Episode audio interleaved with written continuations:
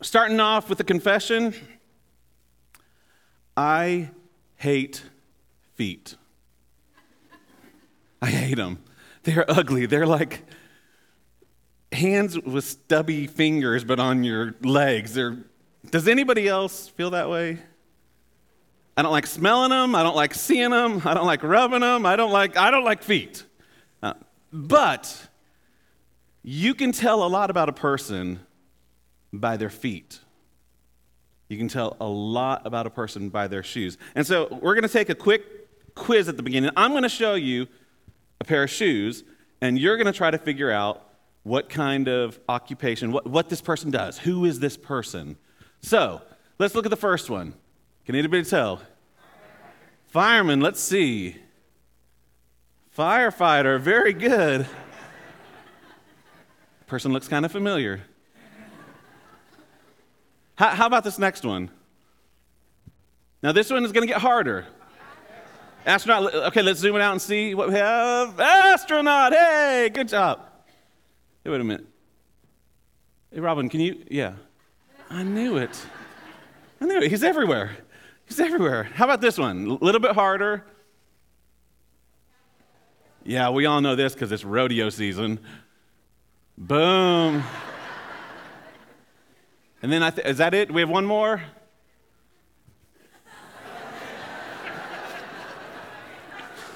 Anybody have any guesses?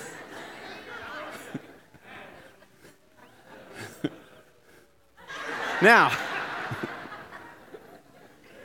just another quick plug. If you want to see how badly Matt will humiliate me next week, based on what I have just done, please join us for Palm Sunday. It's going to be um, a riveting time. No, but you really can tell a lot about people and where they're going just by looking down at their feet. You can see, you can make out who they are, what they're about. By the direction, you can tell what's their mission, what's their focus, purpose, where are they heading. And although it's not mentioned today in the passage. I almost feel like you can get a glimpse of what, where Jesus' feet are heading through the passage that we have today. So I'm going to ask you, if you wouldn't mind, um, you've been seated for a few minutes. Would you stand in honor of the reading of God's word? And uh, some of you may never have done this. Some of you have done this maybe, and you don't know why, but just a quick teaching moment. We stand out of loyalty and respect for things. You've seen the soldier where the officer comes in and they snap to attention out of respect and loyalty. We believe that the Word of God is the ultimate authority for things. And so, out of reverence, um, we stand today, and I'm going to do something even crazier. I'm going to come and I'm going to read down here if it's okay. Um, this is a practice that's been going on for hundreds of years. Basically, you have the symbolism of the word that I'm reading in the midst of the people symbolizing that we believe that Jesus Christ, the Word of God, came down and dwelt among us. So, if you would, we're going to be reading Luke 13, and we have the words on the board, but you're welcome to grab your Bible and follow along. Hear the word of the Lord. One Sabbath day, as Jesus was teaching in a synagogue, he saw a woman who'd been crippled by an evil spirit. She'd been bent over double for 18 years and was unable to stand up straight. When Jesus saw her, he called her and he said, Dear woman, you're healed of your sickness. And then he touched her, and instantly she could stand straight. How she praised God. But the leader in charge of the synagogue was indignant that Jesus had healed her on the Sabbath day. There are six days of the week for working, he said to the crowd. Come on those days to be healed, not on the Sabbath. But the Lord repro- replied, You hypocrites.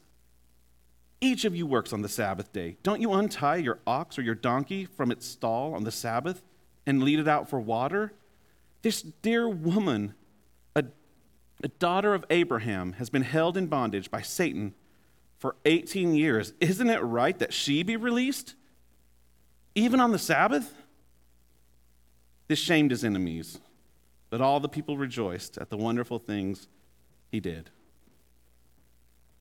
Have a seat. God, I pray today that you will be with us. Um, I pray that we will catch a glimpse of where you are going and that we will join in and follow where your feet are leading us. I pray this all in the beautiful name of your Son, Jesus. Amen. Can I read a story to you? Please answer yes because that's what I have planned. All right, here we go. You ready? Get your listening ears on, pretend like we're back in fourth grade and you're sitting on a carpet and I'm holding up a book like this with pictures. Here we go.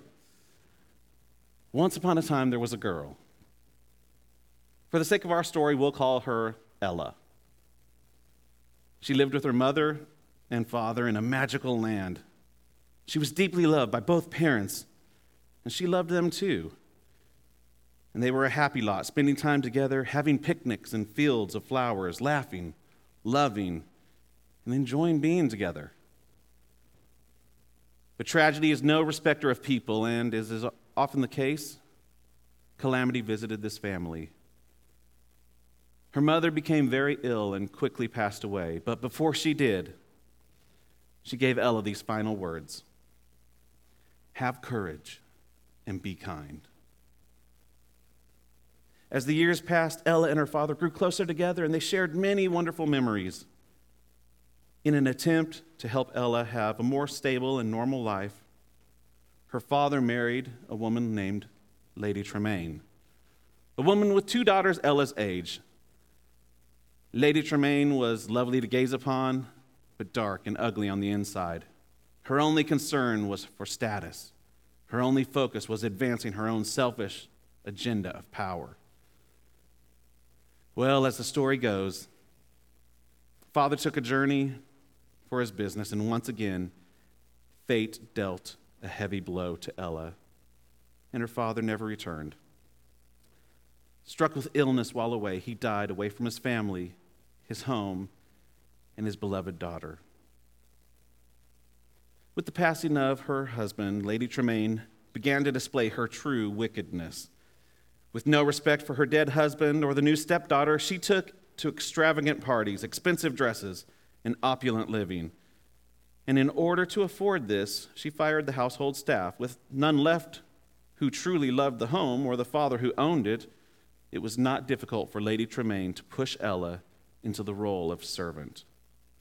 Ella was reduced to serving her family, the family of an unkind woman, never allowed to participate in the life of the family, never allowed to eat with them. She was moved to the attic to be seen and not heard. And this all made perfect sense to Lady Tremaine and her two daughters. Why would they allow such a wretched girl to be around them?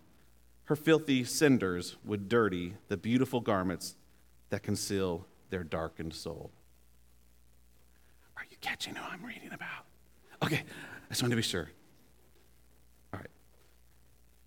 Such was the case for Cinderella for years. Each day she felt less and less part of the family that she had welcomed into her heart. Each passing day reminded her that she was more of a servant or hired hand than an heiress to the home where she worked. Once she was asked why she didn't just leave the home. Why put up with the animosity? Why choose to serve the very people who should have loved her but didn't? Her answer was simple My parents loved this place. My parents are still part of this place, even though they're no longer here. And I choose to love my parents by loving what they loved. Well, the storyteller went exactly as one would expect. She had a chance encounter with royalty in the woods, and the prince loved her instantly.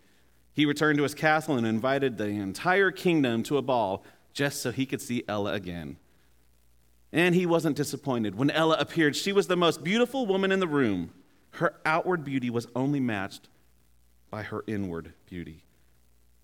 The prince immediately chose to spend the rest of his life with her, but all he was given was a stolen moment, a gonging clock striking midnight, and a glorious glass slipper that Ella left behind in her haste. Never the kind to give up, he had his highest advisor and the head of his armies search the kingdom for the princess who vanished. But the advisor, who should have cared deeply for the things that his prince cared about, well, he had his own intentions. He was more concerned with power, expanding his kingdom, and making sure the kingdom kept up appearances. The advisor lost sight of the fact that he was only called to serve the king and the king's wishes. Thankfully, despite the advisor's ill intent, the stepmother's deceptive desires of glory, Ella was found and identified through her feet. Because you can tell a lot about a person and where they're going by their feet. And without ever wavering, she had courage and was kind. I read an article this past week. It's called it was called Science Says Lasting Relationships Come Down to Two Basic Traits. And it's a study, you might have seen it, it's been around for about six months, um, the results. It's by a guy, guy, named John Gottman. You may recognize his name. Um, Pastor Matt um, relied on him heavily when we were talking about relationships uh, in our last series.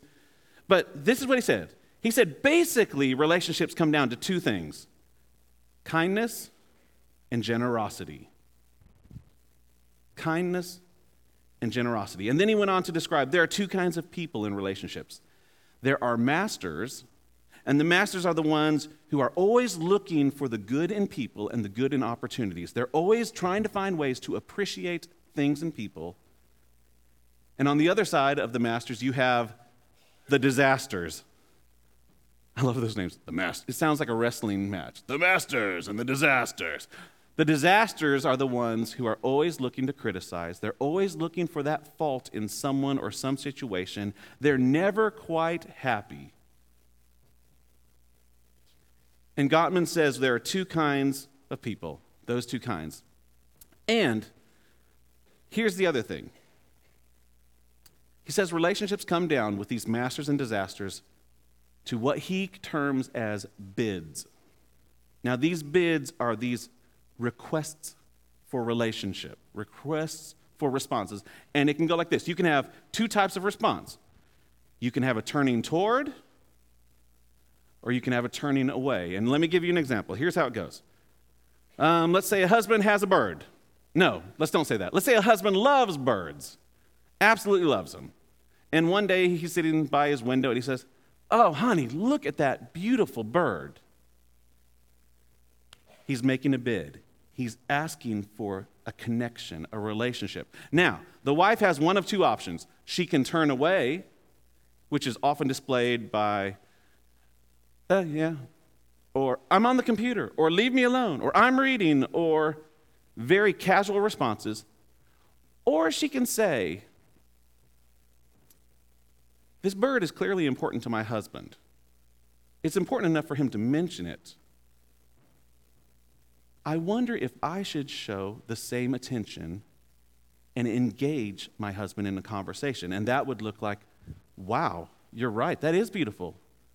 Are those rare? I haven't seen many of those. And instantly you have this turning toward as opposed to turning away. Does that make sense? You with me? Now, here's the kicker. In the six year research they found that after six years, those couples that were divorced, there was a 33% turning toward rate in their conversation. So basically, every time your spouse said something, three out of 10 times it was positively responded back. Seven out of 10, you were pushed aside, kind of, and your thoughts were discarded. Those that were married, 87% turn toward rate.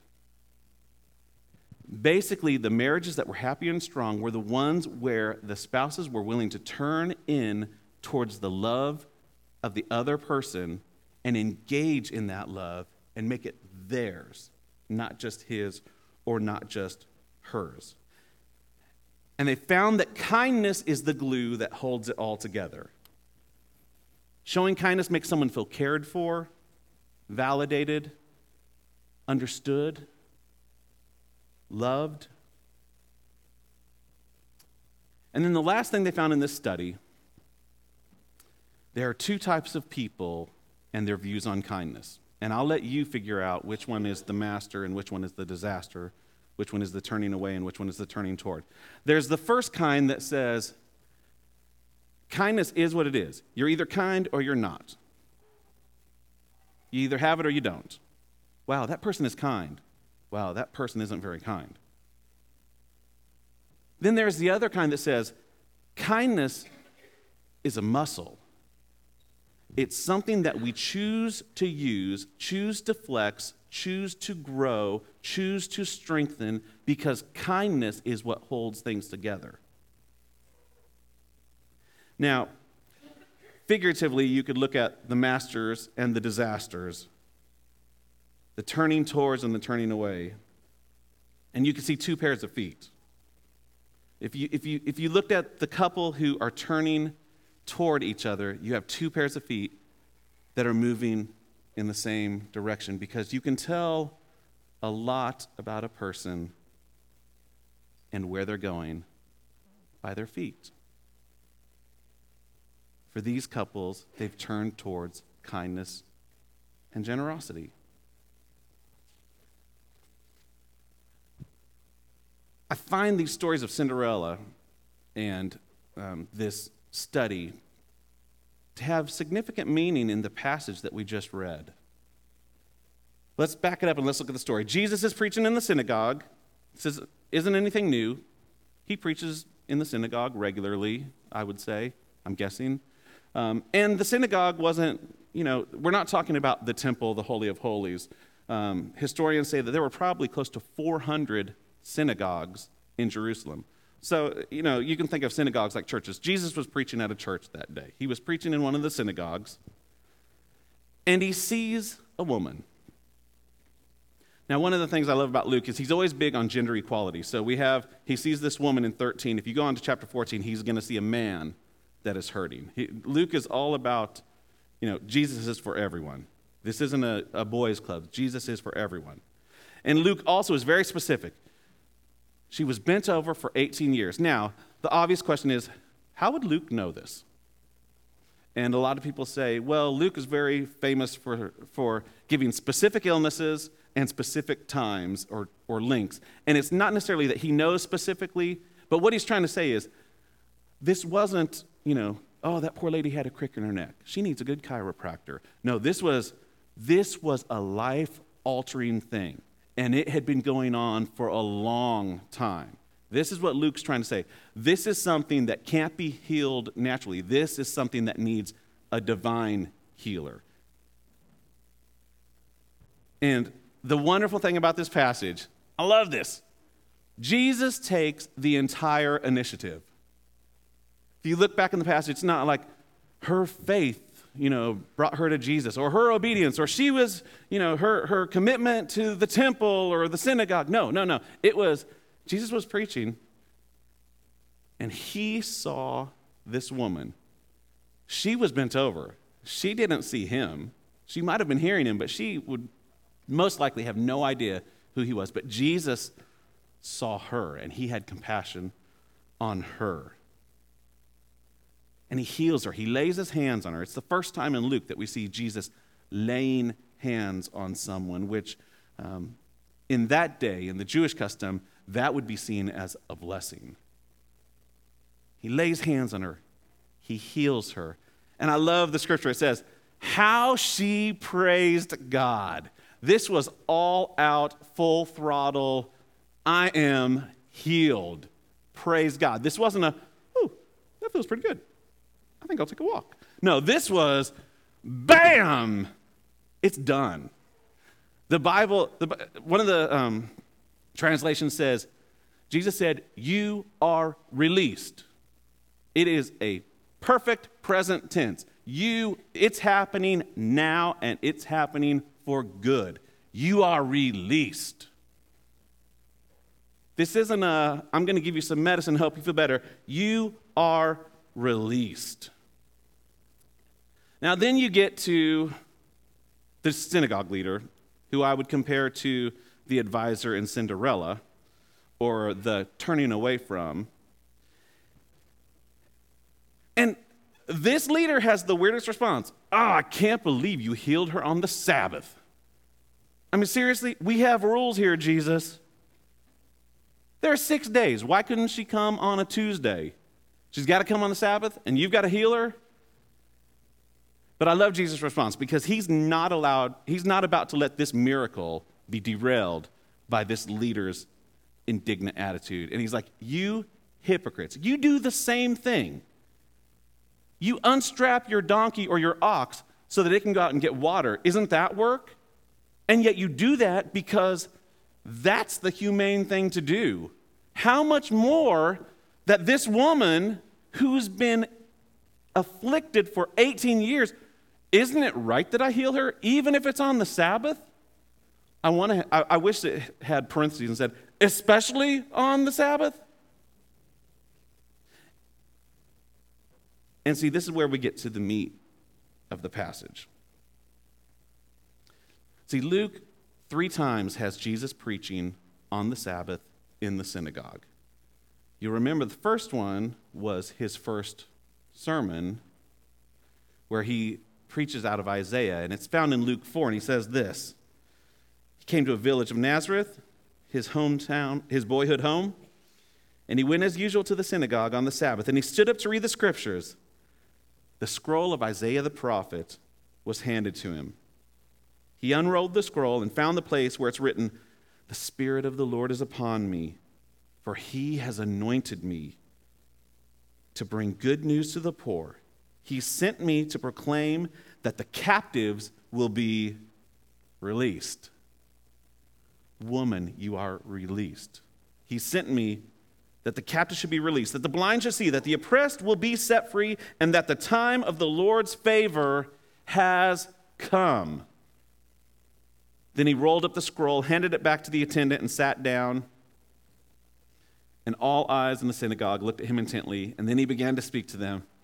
The scripture you've just heard today has been, the scripture you've just heard has been fulfilled this very day.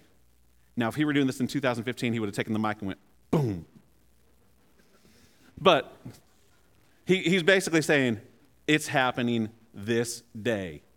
The kingdom of God is happening now. See, that's the reason Jesus came to release the captives, to heal those who couldn't see spiritually, to set the oppressed free.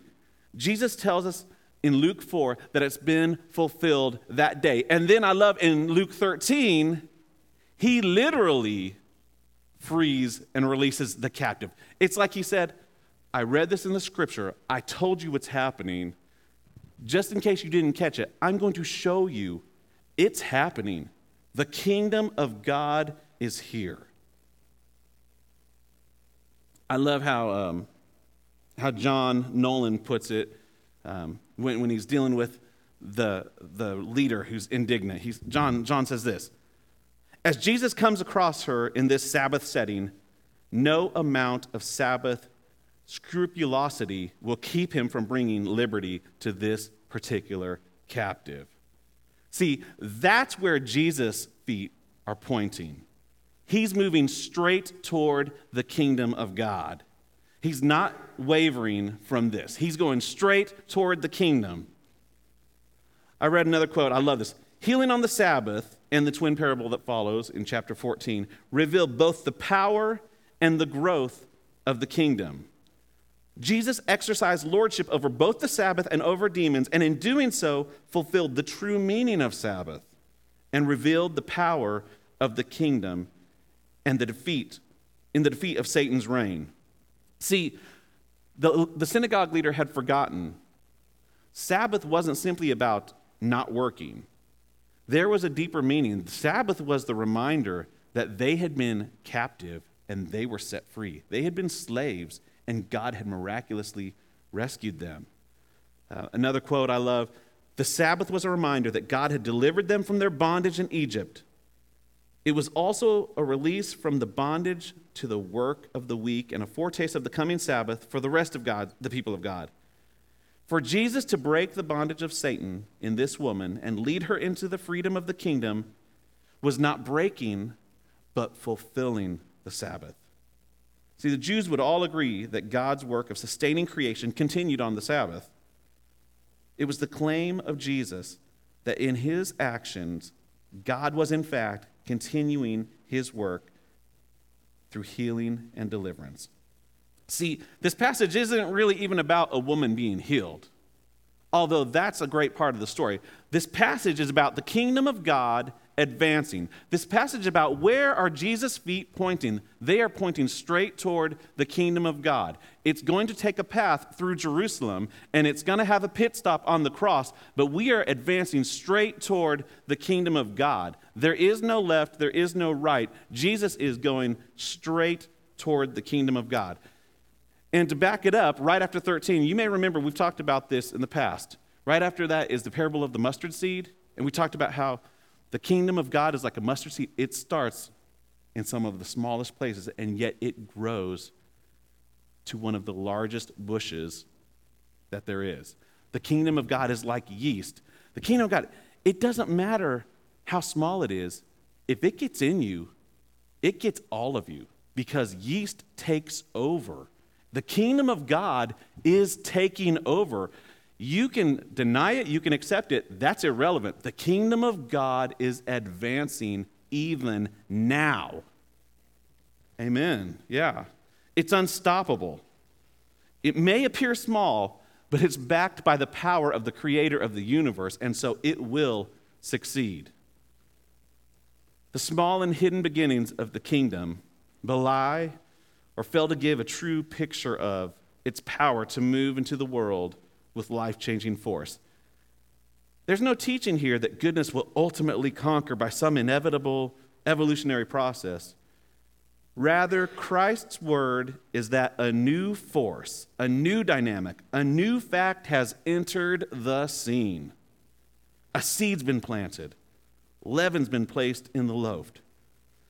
There will be growth because there's life. The kingdom has to be reckoned with because it's powerfully present and effectual to make change. I love that. So we have this woman. I even love the language of Luke. Even the language is saying that there's a transformation happening. He, it starts off as Jesus sees a woman. Very plain, very, you know, it's not a proper noun. It's, it's just, there she is. Most likely implying there she is. She's bent over. She's probably irrelevant. She may even be bent over because of something that she did. It may be God trying to, you know, put her in her place. We don't know. But by the end of it, she is no longer this woman. She is this daughter of Abraham, which I love. They say that, you know, people knew about sons of Abraham, but this daughter of Abraham may have been kind of a Lucan thing. It's like, it's kind of like my wife and all her friends are called cronies and all the husbands are called bronies. Um, it's a made up word, but we know what that means. And, and Luke is saying, okay, you've got these sons of daughters. Now let me tell you, she is this daughter of Abraham. She, we, this kingdom isn't just for the guys anymore, isn't just for even the Jews anymore. This kingdom is expanding and it is for everyone.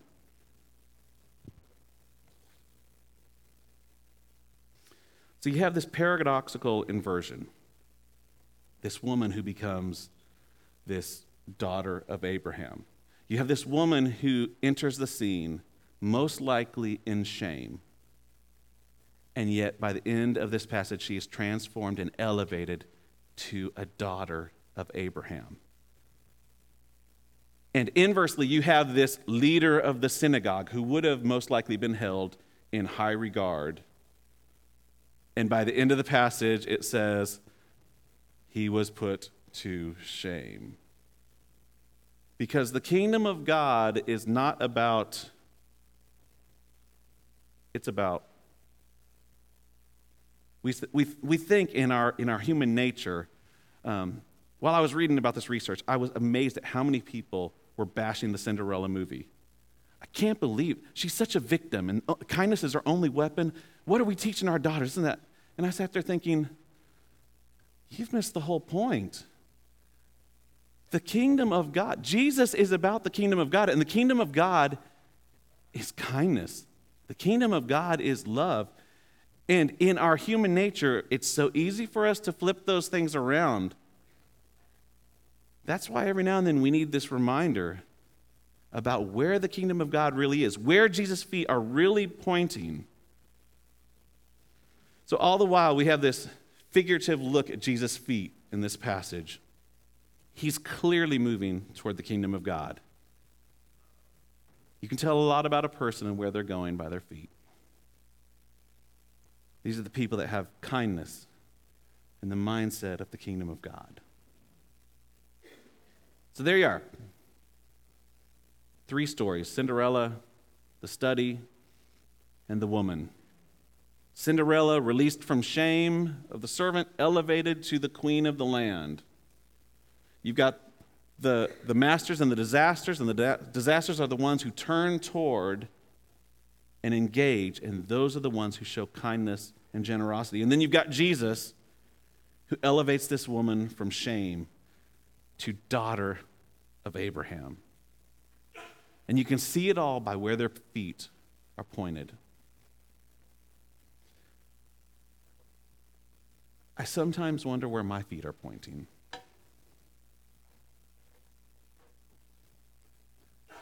I wonder if you've ever considered where your feet are pointing. See, if I position myself at Jesus' feet, I would clearly see the direction his feet are pointing, right? I mean, if, if I turn toward this Jesus, wouldn't I clearly see the things that he cares about? Wouldn't I clearly want to engage in the things that are important to him? So I, I, wonder where my feet are pointing, which then leads me to wonder well, where do I stand in the story? You know, it, it's easy to say, man, I wish I was the Cinderella figure or the master figure or the woman figure because the ending is pretty good for all of them. But I can't help but wondering, you know, how many times am I more like that synagogue leader who's more concerned with preferences over caring, who's more concerned with the way things are than seeing the way things really are? I wonder sometimes if I'm I want to be the master, but I wonder if sometimes I fall into that disaster type person.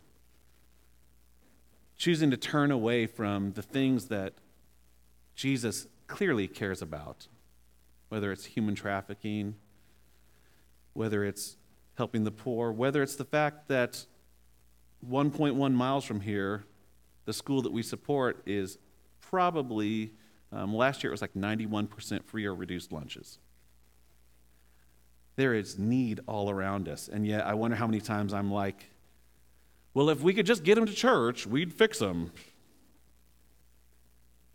When the kingdom of God is really more about expanding, going out, than it is, we'll help them if they get here. Maybe I'm like, more like the woman bent over for 18 years. I mean, could you imagine? I mean, she doesn't, she, 18 years. The only thing she sees is her feet and the ground in front of her. I wonder if she'd forgotten that she was created to stand upright. I wonder if she had ever gotten to the place where the stigma of what that illness may mean, according to them, was overwhelming. I wonder if she ever got to the place where she just said, It's easier to be hopeless and accept that than it is to live within the tension of the reality that I'm in and the hope that it can be different. How many times do we accept and even resign ourselves to so much less than the kingdom of God has for us? I mean, she's looking down, she can't look up. How could she even consider anyone or anything outside of her small scope? Am I like that?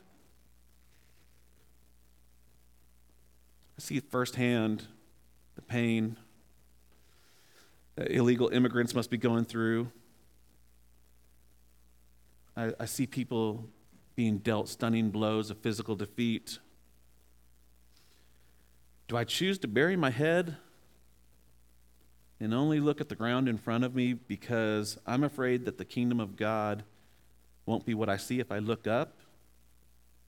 And I'm not going always in the direction that Jesus is going, which is toward bringing the kingdom of God. I don't know. I've struggled with this this week. Um, you don't always like what you see when you put yourself in the story.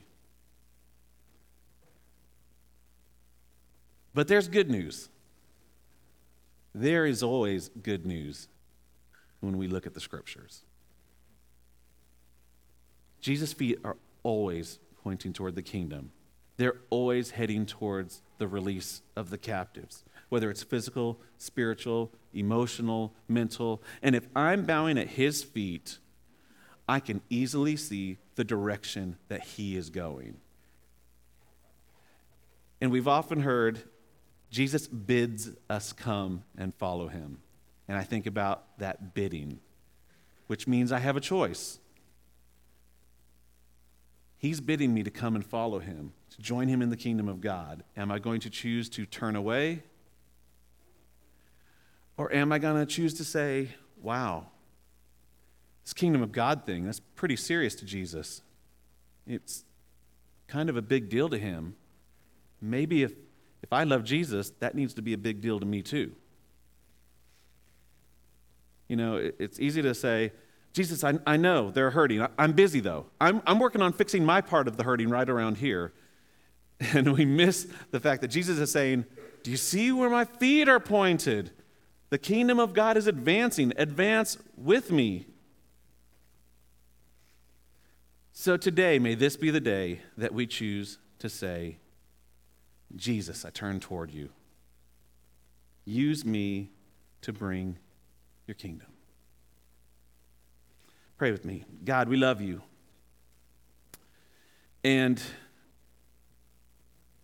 we know that your kingdom is advancing.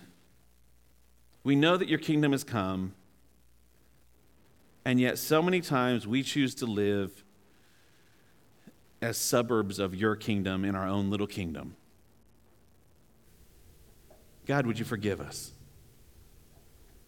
I pray right now that you will bring us so close to your feet that we can clearly see where you are going. I pray that you'll help us to see the kingdom of God more clearly in and around us. And God, I pray for a turning toward you so that we can truly engage in your kingdom.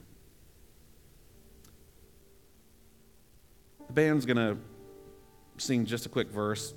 And I don't know if this message is for you or if it's just been for me this week. Um, but I, I, I'd be remiss if I didn't at least say, we have a great place. If you're feeling something, we have a great place for you to come and get things settled. And maybe you're feeling a little bit like Cinderella, like you're always the one being beat up.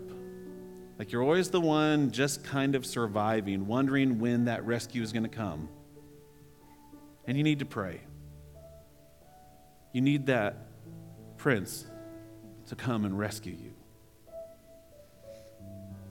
Maybe you're thinking, I'm, I'm in that master category. I've got a good marriage, life is going well, and you just want to come down and pray and thank God for His guiding and directing in your life. The altars are open. Maybe you say, Wow, I never thought about it like that before, but I'm kind of more of a disaster type of person. And it scares me to think where my friendships, my relationships, and my marriage may go if I don't get some help. And maybe you want to come and pray. Maybe you're like that woman. You've been bent over for so long, you've forgotten that you were created to stand up. Maybe you're like um, that leader who has a hard time letting go of your personal preferences. This time is yours. I invite you to come and pray, whether it's praying for help, praying for guidance, thanking God for what He's done. But as they, as they sing, uh, use this time as God would have you use it.